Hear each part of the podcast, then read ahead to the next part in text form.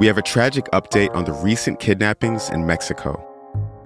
I'm Jeff Pierre, and this is The Seven from The Washington Post. It's Wednesday, March 8th.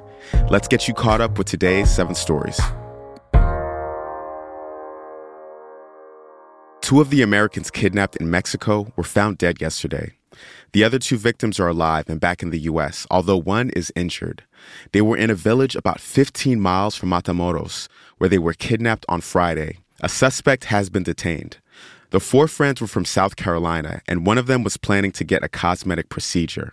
Victor Avila, a retired ICE agent, spoke to the Post about the kidnappings. He said it's in line with a shift that we've been seeing with Mexico's cartels.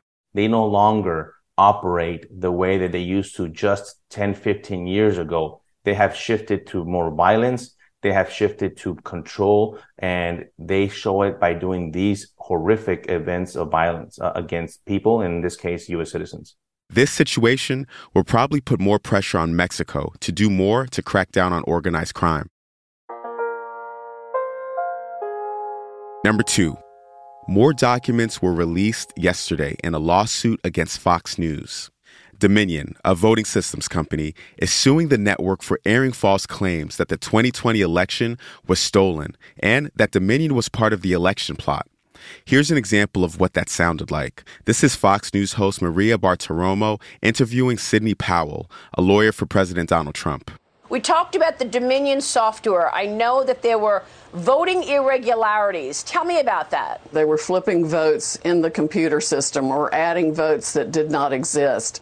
The document showed that Fox's hosts and executives repeatedly bashed Trump in private. Tucker Carlson texted someone saying, quote, I hate him passionately. More documents released last month show that Fox's executives doubted the conspiracy claims that they were airing.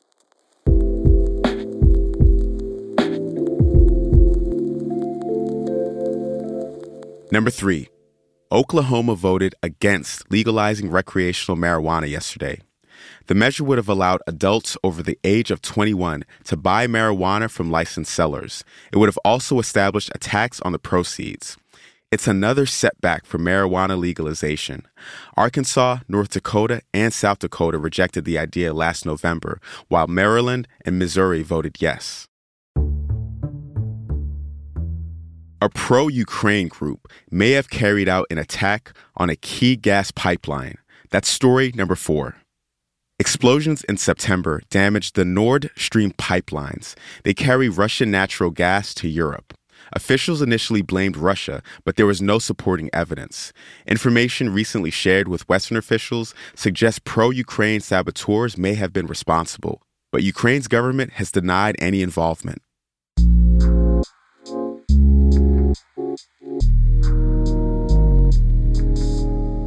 Number five. Women are losing rights around the world.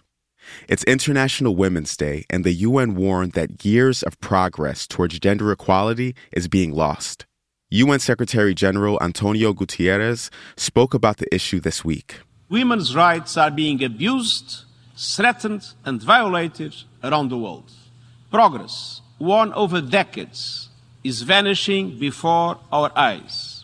Guterres also pointed to the Taliban's crackdown in Afghanistan, the loss of reproductive rights, including in the U.S., and women being forced out of schools and the workforce.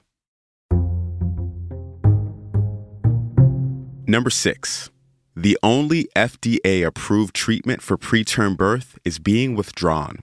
It's called Makena. It was introduced in 2011 and was designed to reduce the risk of preterm birth. That's a leading cause of infant mortality. But the FDA said last year that it doesn't work. The maker of the drug said yesterday that it's being pulled, although it suggested that people using the treatment should complete their course.